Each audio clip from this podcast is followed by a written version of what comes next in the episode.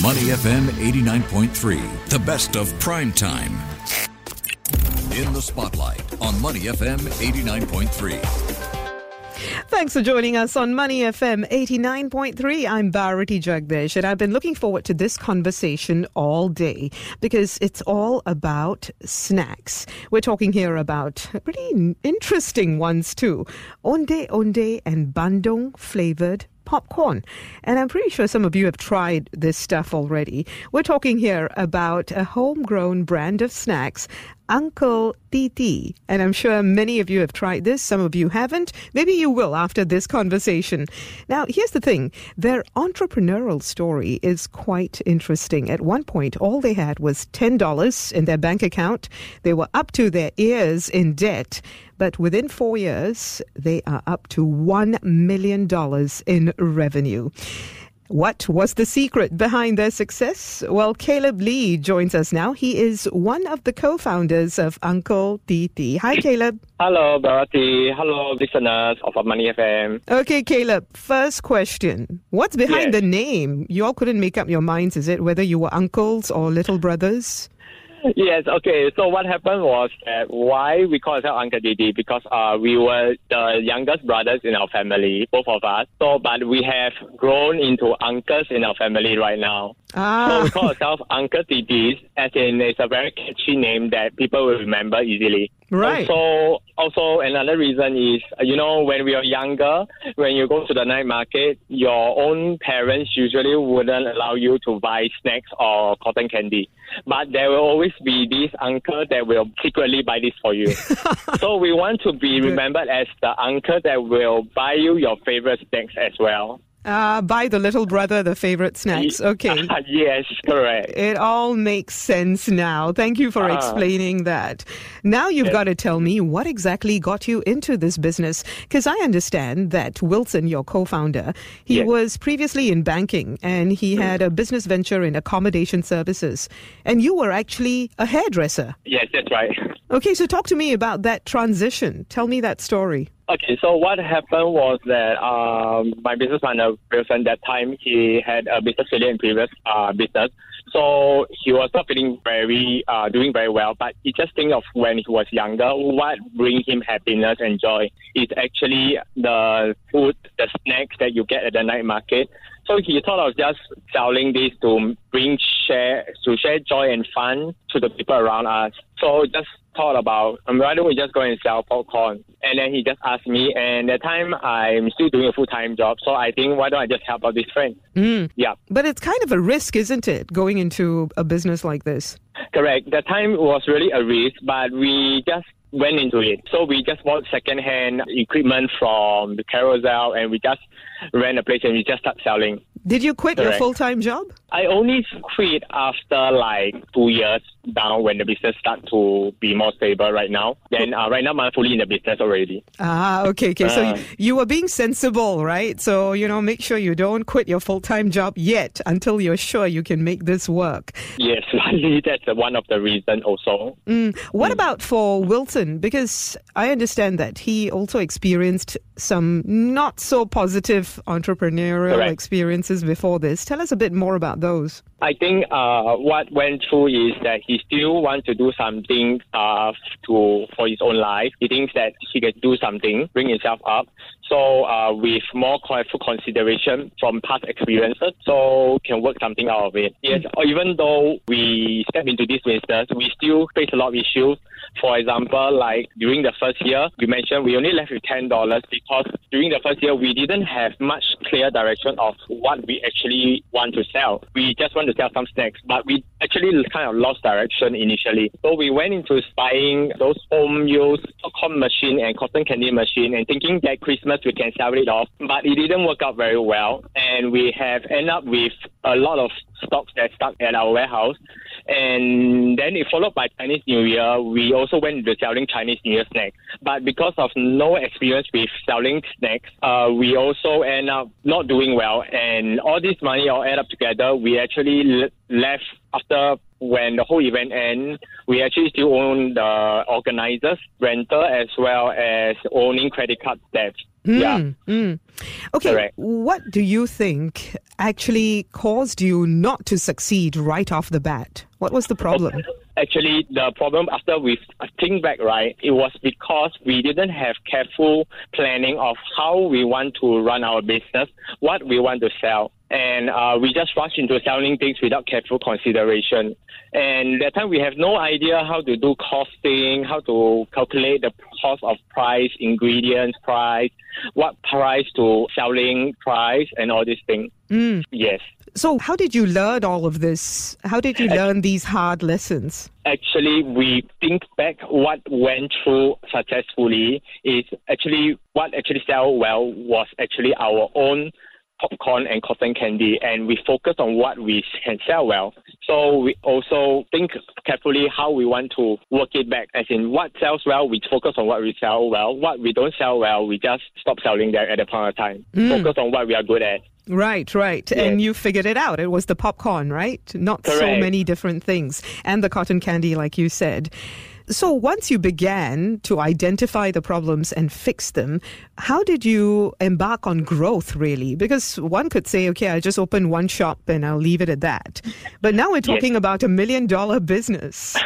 okay, so when we started off, we know one good thing is our taste is strong. I mean, as in the feedback from our consumer is that our taste is very suitable for the Singaporean palate. It's not too sweet, but it's nice. So, hmm. for example, our our salted caramel, our best seller, you taste sweet first, the caramel sweetness, followed by a tinge of sea salt at the end. And our price is towards the affordable range. It's starting from about 420 for the small tub to a big tub about $12.40. Hmm. And we always have bundle prices and promotions going on. So it's affordable for the general market. And comparing to a lot of brands in the market, right, our popcorn is considered not too sweet. Because like for example in the market there's a lot of popcorn that when you eat, right, the first one is very sweet. Second one you like it. Third one, maybe you start to get a little bit um you don't want to stop it already. It's Like, what they example, call the movie jalak, haven't right? They what they call Yes, the You don't want to gelat so quickly. Yeah. Correct. That's right. Okay, So, but I think that's the strong thing about our brand. okay. Here's the thing, Caleb. How do you keep it so affordable? okay, we keep our profit a bit lesser. So we want our things to be uh, affordable to the general market. Mm, how, It- how much less profit are you taking, really? a little bit lesser than a lot of brand in the market. okay, but I Yes. also know that Mm. there's another reason for this. The reason you're able to keep it low in terms of price is that you source your ingredients locally, right?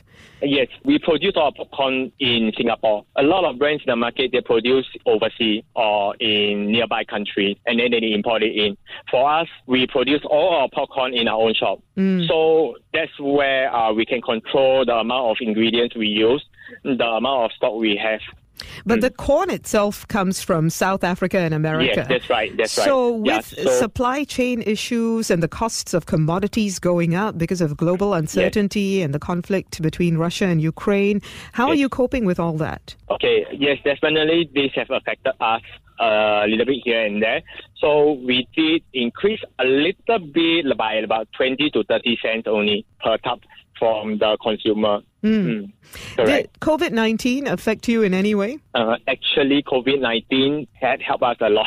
Ah, because people sit at home all day and eat snacks, is it? Yes, right. That's right. That's uh, one of the turnout for us that a lot of people buy online, and that's when we have time to actually do up our online website, our uh, online e-commerce website, and all these listings. Oh, during the lull period, you managed to do Yes, all of that- that as well. Yes, yeah, correct. Here's the thing, though, Caleb. We have to acknowledge that eating snacks isn't exactly the healthiest way mm. to live, right? Yes. And, you know, diabetes has been brought up as a national mm. issue here in Singapore. So, as a business selling sweet snacks, and, mm. you know, even the savory ones, one would say may not be very healthy, how are you making it healthier or offering healthier options? Yes, we do have healthier options. For example, our original sweet corn, we use 50% less sugar. We use coconut oil. So ingredients we use is already controlled. And the amount of sugar we use is already lesser. We also have sugar-free popcorn, which is the salted butter popcorn. It totally contain no sugar at all. Mm. Yes. Are they as tasty or not? are they tasty? Yes, definitely very tasty. A lot of customers are still buying uh, buying this. Okay, Correct. but you can understand why I'm a little bit I skeptical. huh? Correct. I'll be sure to try the, the healthier options Sure, for sure. sure. Mm. at some stage. Okay, so what's next in terms of business growth? At this point, are you exporting to overseas markets as well? Uh, we are not expanding to overseas at this point of time. We are still focused on the local market. We want to be more of a homegrown brand, uh, neighborhood brand. Yes. But we That- know that the Mm. local market is very small, so most businesses want to expand. Why don't you? Uh, maybe not at this point because if we want to expand overseas, we might have to understand more about the overseas market. At this point in time, we are still trying to figure out exactly how the Singapore market is actually like. There's still a lot of room for growth in the local market. Mm, okay, so what exactly are you still trying to figure out about the local market? Okay, for example, the local market, there's still a lot of uh, different flavors that can cater to the different lifestyles of the Singaporean or people that stay in Singapore. Mm. Okay, so tell me more about the process of formulating and approving new flavors. How do you go about deciding what you'll try next? Okay, so for example, this coming Christmas, we are coming out with chocolate banana popcorn. We are coming out with strawberry milkshake, as well as tomato ketchup, So I'm- which will be very interesting flavors for this season. Like just like we have on day on day popcorn, we have our uh, bandung popcorn. These are all created by ourselves, R and D by uh, my business partner. Mm, and I'm sure you have like a focus group or a group at least to taste it before you actually release it into the market. Yes, uh, partly my partner has very uh, particular taste bud. So if he finds that this is good, it definitely is good. if it's not good Okay. enough, he will twist and tweak until it comes to perfection. Okay, let me give you some suggestions. If you don't Sure. already have, do you have kaya flavored popcorn? Uh, no, but someone in the market already have. Ah. we might not want to do something like that. People will think that we are copying them. Yeah, but if you make it better than them, Hopefully, yes, Uh-huh. I believe we can if we want to. uh, savory, you could consider chicken rice flavored popcorn. Sure, sure, there is. Yeah, we can try that. I know. Okay, Caleb, your advice to people who are looking to get into business areas where, Mm. you know, they don't have much experience. True. I think very important is to have careful planning. Uh, that's very important. Also, don't just follow blindly what the trend is in the market. Uh, you have to think about whether you can handle the type of trend that is in the market, whether it's suitable for you. Also, very important is to think about what the consumer actually wants. Sometimes we tend to think about uh, what we think they want, but they actually want something very simple. Mm, mm. Yes. You see, that process of market research is so important, right? How do you Yes, go about doing how do you go about doing yours? Because earlier it sounded like you just trusted Wilson's taste buds, but I'm sure there's more to it than that, right? Yes, there is. Uh, of course, we sell some. We get feedback from our regular customers, and they feedback to us, so we know what uh, kind of work. Mm. Okay. Market research really have to a bit trial and error here and there. What's the next step in terms of evolving the business, Caleb? While you say you're not ready for internationalization, Yes. how else can you grow, evolve, and change with the times? Because a lot of business, of course, grappling with digitalization, for instance. Uh, but I'm guessing you have already uh, really embraced it. You're online, you're everywhere. It's easy to get Yes. uh, your snacks. But beyond that, how else can you evolve locally? Okay, customers, you can purchase from our website directly from uncledidi.com. You can purchase from our Shopee Lazada. As well, you can come out to our shop to purchase directly.